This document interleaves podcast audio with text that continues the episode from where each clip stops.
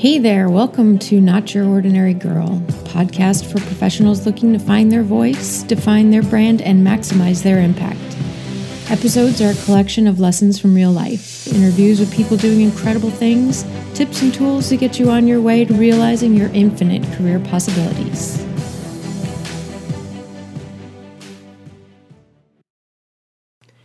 Hey there.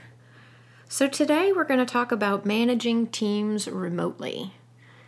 For quite a few years, I led project management teams that were made up of people that were placed all over the world, actually. Some were overseas, some were in other states in the US, and everybody worked together on uh, the same team, but we were all physically located in different places. And I wanted to talk a little bit about some of the the challenges that this can present, but also some of the the ways that you can be very successful, even despite the fact that you are working with people in different places.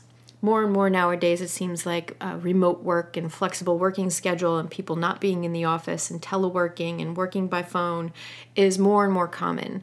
And I've talked to several folks that are working through those kinds of arrangements now, and it can be really tricky at times to make sure that you are being as uh, successful as you would like because everybody is kind of moving around in different circles. You've got time zone challenges, you've got challenges with travel schedules, trying to make sure that everybody needs to be where they need to get, and just the general lack of, I think, that personal rapport when you meet with people in person and you're able to sit down and get to know them and, and, and kind of just roll up your sleeves and get to work when you're working remotely, some of these folks you may never even meet, or some of them you you rarely meet. Maybe it's six, eight, 12 months before you actually get to meet them. So you kind of have to get to know somebody virtually, if you will. And for a lot of folks, this can present a lot of challenges, right? Some folks are very in person minded and it, it just works for them better if they can sit down in the same room and have a conversation. Other people, totally fine with working completely virtually. So, there's a few things I wanted to talk to you about uh, being a, a leader or a team lead or a manager or a director or supervisor of these types of teams and ways that you can maximize your productivity and the cohesiveness of that team. For starters, if it's possible to meet in person for like a kickoff or a starting meeting or once a year, something like that, so that you can get all of your people in the same place at the same time so that they can meet, shake hands, get to know one another. Uh, you know, if you can add some kind of a social component to that, that's always good because it gives people a little bit of um, familiarity with the folks that they're working with. I used to like to do a kickoff meeting, or maybe annually you get together for a program review or a project review where you discuss progress and how things are going. And at the end of the day, maybe you all go out for a drink, or at lunch, maybe you all go and sit down and have lunch. And the idea with that is it takes it a little bit more personal. I always noticed that when I worked with folks, you get to know people in the office on a day-to-day basis in a very professional manner right but if you go and you have lunch with somebody you have coffee with them or you go and have a beer with them you hear a little bit about the rest of their story you get to know a little bit more about what makes them tick and and, and some of the some of the background of what goes into how they function, right?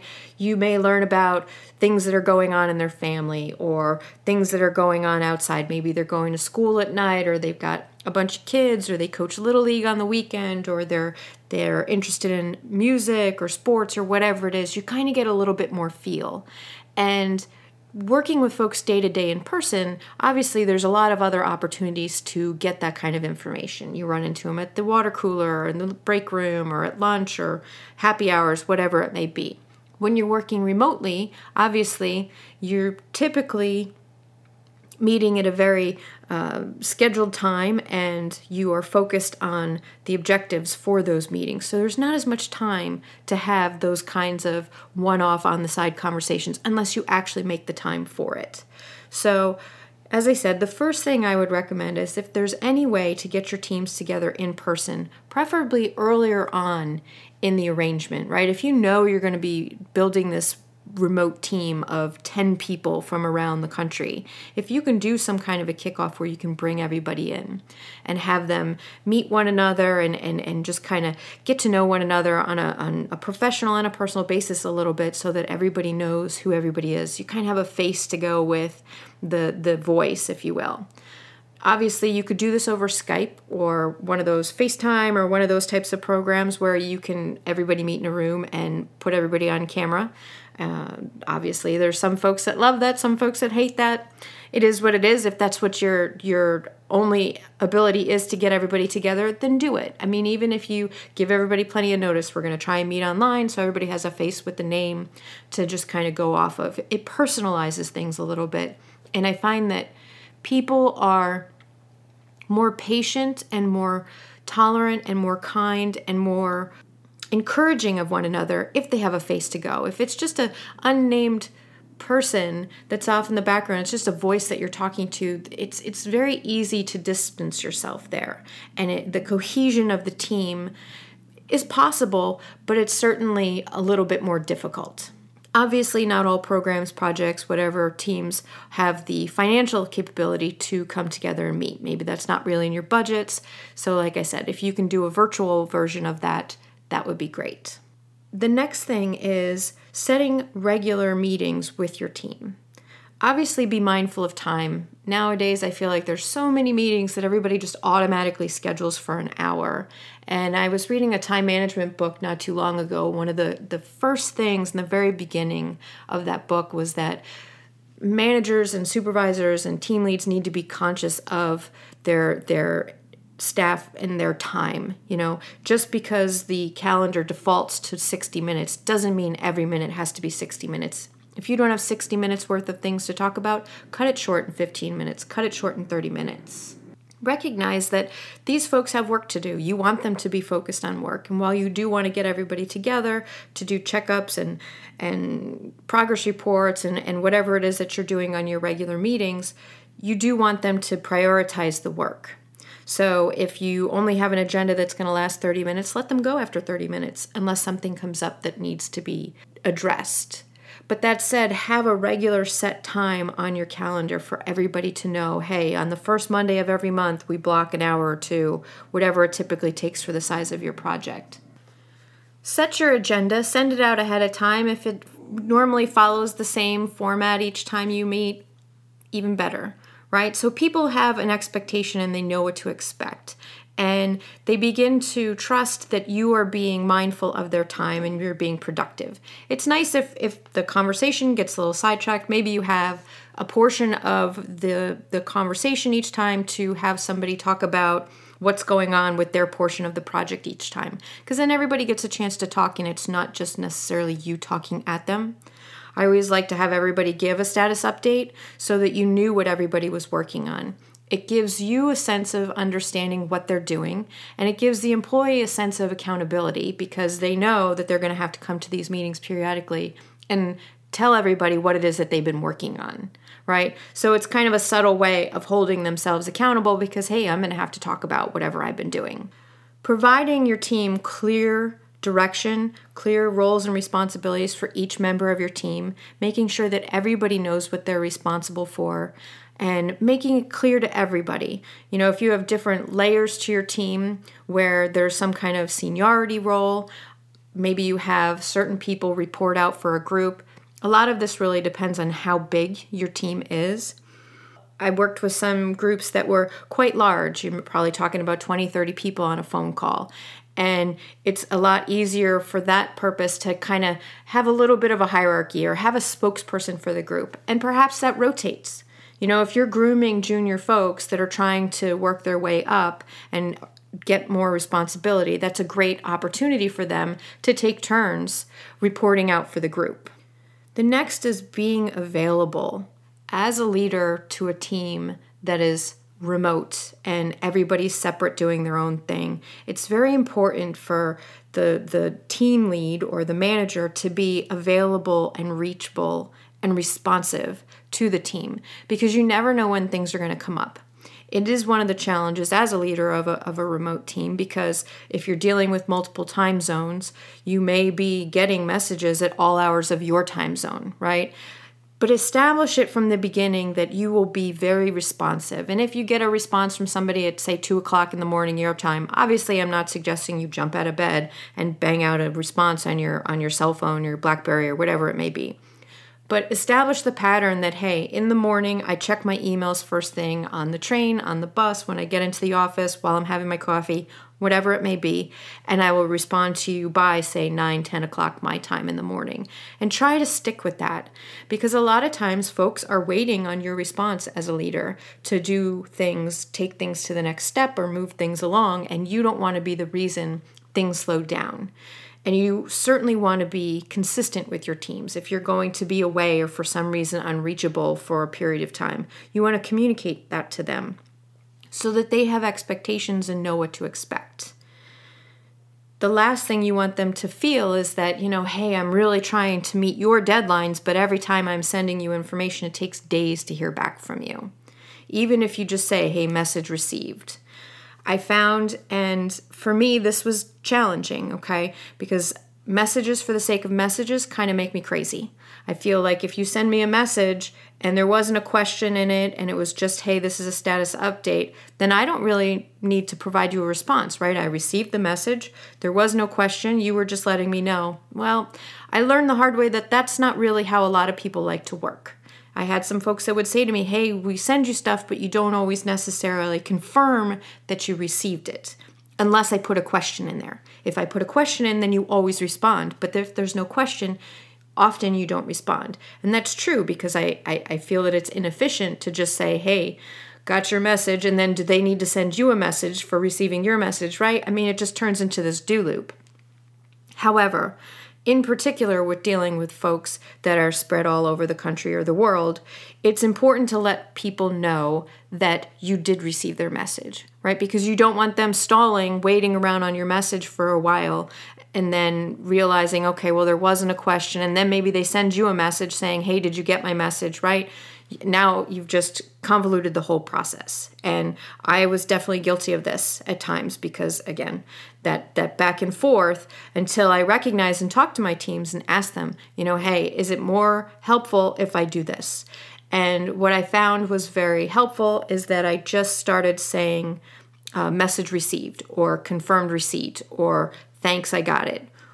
Whatever you say and you develop kind of a rapport with different people and how they like to communicate. But i kind of incorporated that feedback that i received from my teams that they wanted to get some feedback from me when they received mess when they sent me messages that i received them and I found that that really sped the process up a little bit. So talk to your teams and find out, you know, over over time and working with them, you kind of get a feel for how people communicate. Some people are very verbose, some people are very succinct. It just depends on people's styles. I tend to be kind of short and to the point, but other folks they want to be more wordy they want to explain they want to they want to clarify their point make sure that everything's there and sometimes that takes a little bit more care and feeding which is fine but pay attention to the people that are on your team and recognize that everybody's communication style is a little bit different. And if you're unsure, there's no reason why you can't send them an individual email and say, "Hey, I'm getting this. I want to make sure that I'm responsive. I may not have time to do this, this and this, but I want to make sure that it, that you and I are communicating appropriately and see what they say, right? If you're not quite sure, you want to make sure that those lines of communication are always open and always clear. Because you're not able to just pop into their office or or go and grab a cup of coffee with them and have a conversation, being remote means that you kind of have to do a little bit of extra legwork there. Maybe you just pick up the phone and give them a call. Some folks communicate much better on phone than they do on email. Some folks are much more preferable to, to use email. Um, in my experience, I found that most people preferred email. I think that at least the the projects that I was working, folks were always coming and going and traveling and moving around. That finding time for a phone call was always challenging. They always had multiple conference calls in a day, and any time that wasn't on a conference call, it was much more efficient for them to be on their computer and doing their work and firing off an email here or there. That may not be the case for your teams. Perhaps they have very few conference calls and your teams do better communicating by phone. In that case, you might schedule more than once a month phone calls or maybe more than once a week. A lot of this depends on the type of project that you're working on and what your deadlines are. If you've got constantly moving deadlines and you're constantly renewing those timelines for additional deliverables and, and objectives, then you probably want to schedule more regular meetings with your team. The last thing I want to talk about is if you should have tension or conflict arise with your team. And this happens, right? Everybody's got a different style. We talked about communication styles. Everybody's got a work different work style. People have different speeds. Some folks are very quick, some folks are are more deliberate in their processes. And bringing a group together from a, a variety of different places who are only meeting virtually over the phone or over video chat adds its own challenges, right? Everybody has a different time zone tension and conflict can certainly arise and it's it's totally understandable especially with the fact that your team may know nothing about anybody else. You don't know what kind of external factors are driving some of the behaviors and those all need to be considered as well. So should tension or conflict arise on your team the number one thing is to deal with it promptly right? If you are listening to your your team every monday and you're noticing that there's two people that are a little a little tense with one another, address it right away. And I think that the best way is to try and gently mention it during that call when you first notice it.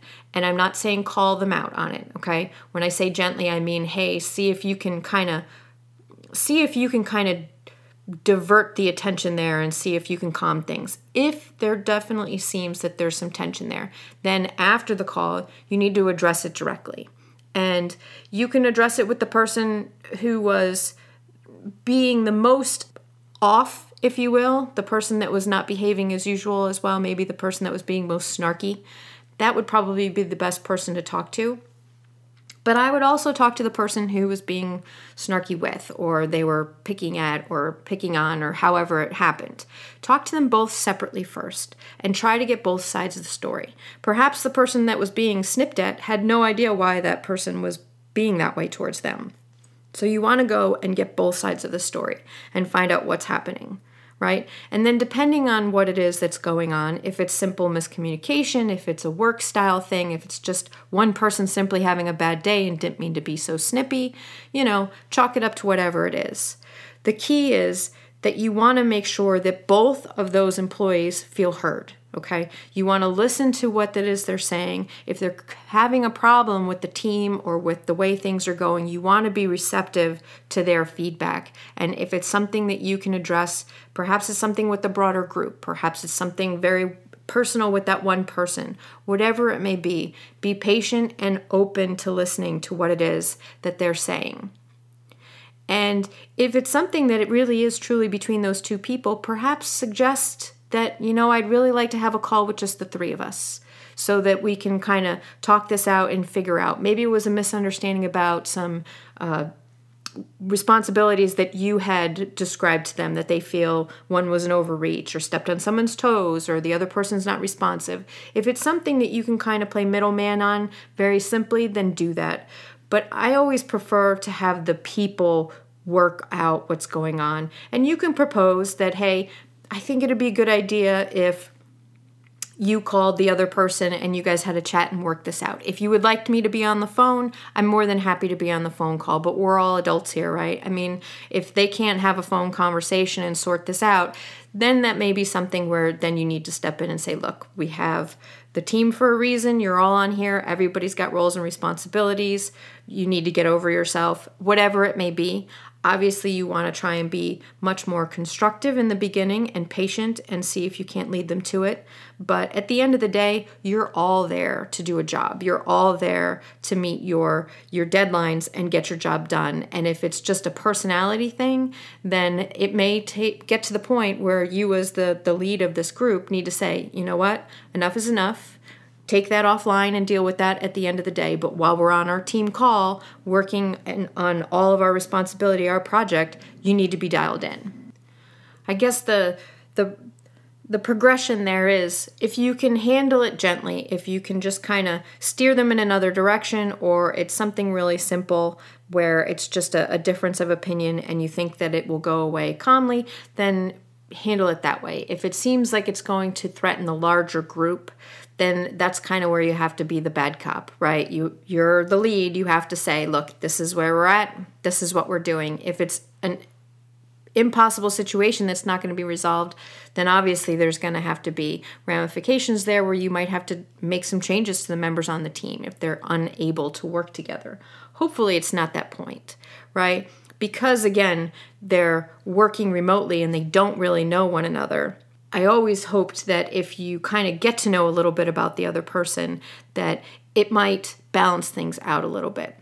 You know, everybody thinks they're the expert on a different thing sometimes, and if that's challenged, we can be a little protective of that. You know, I was brought on this team to work on this project for this part of it, and that was for a reason. You were brought to bring this part, and that was for a reason.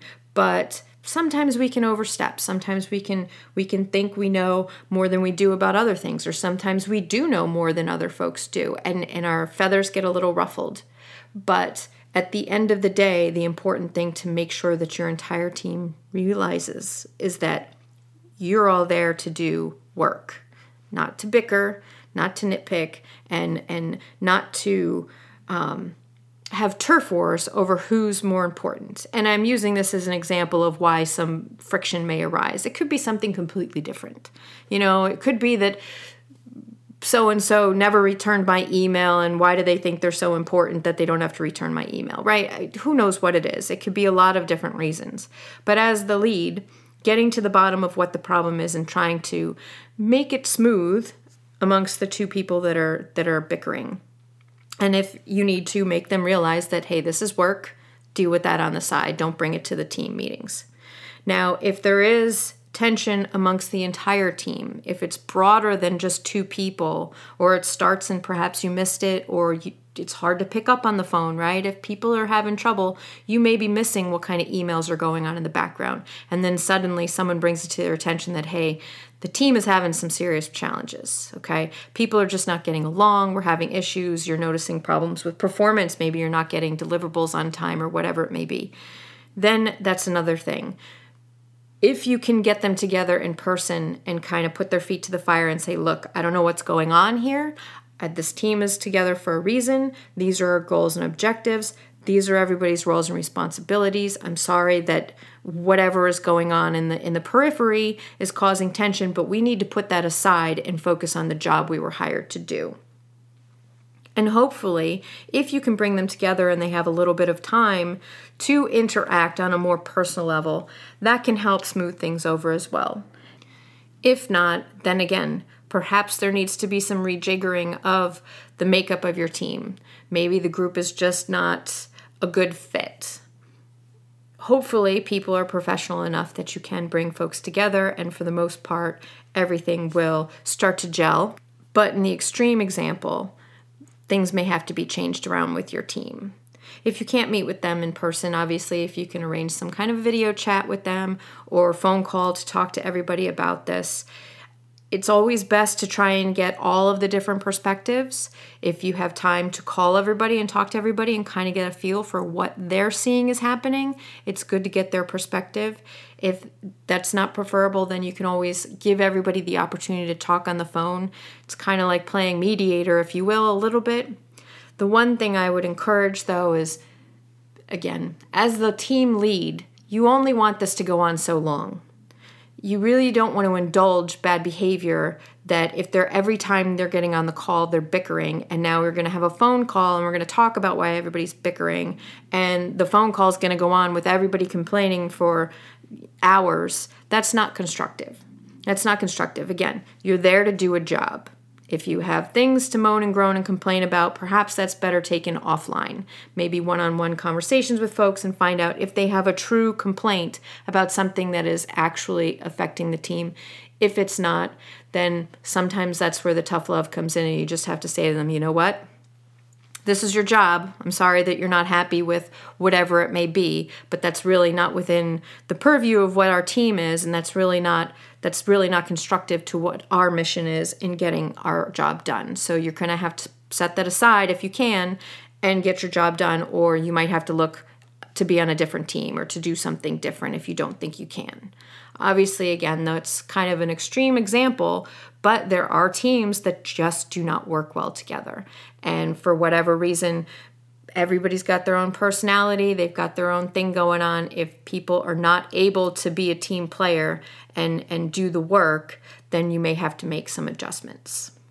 So, as I mentioned, now with everybody trying to work remotely and telework and, and calling in from different places, the occurrence of having remote teams seems to definitely be on the rise. And with all of the challenges it presents, it also presents a really nice opportunity to get to meet people from all over the country or all over the world. And even if you're not able to physically get together with them, perhaps you are able to do video chat with them or set up some kind of a, a, private group on LinkedIn or Facebook or something so that you can get to know the people a little bit more and make new friends outside of your immediately workspace, which is pretty awesome, right? Everybody's got something different to bring to the table. So if you are going to be managing a, a remote team, small or large, look at it as a really neat opportunity to broaden your horizons on some levels. Maybe they live in states you've never been to before. Maybe they are bringing something to the table your organization or your company doesn't typically do, and that's why you're bringing in an outside group.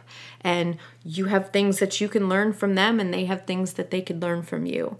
It really is an opportunity to make new friends on on some level if you think about it that way. The more positive and upbeat you keep the environment i always think that the more positive and upbeat the entire team will be and you have a chance to do some really great things. So i wish you all the luck with your teams. Have a great day. All right so thanks for tuning in to not your ordinary girl. I hope you enjoyed it head on over to notyourordinarygirl.com and subscribe so you don't miss an episode. Feel free to drop me a note with any topics you'd like to hear about or feedback, and please go ahead and recommend me to your friends. Until next time, remember to always stand up and be confident, stand by all that you do and say with integrity, and stand out because after all, there's only one.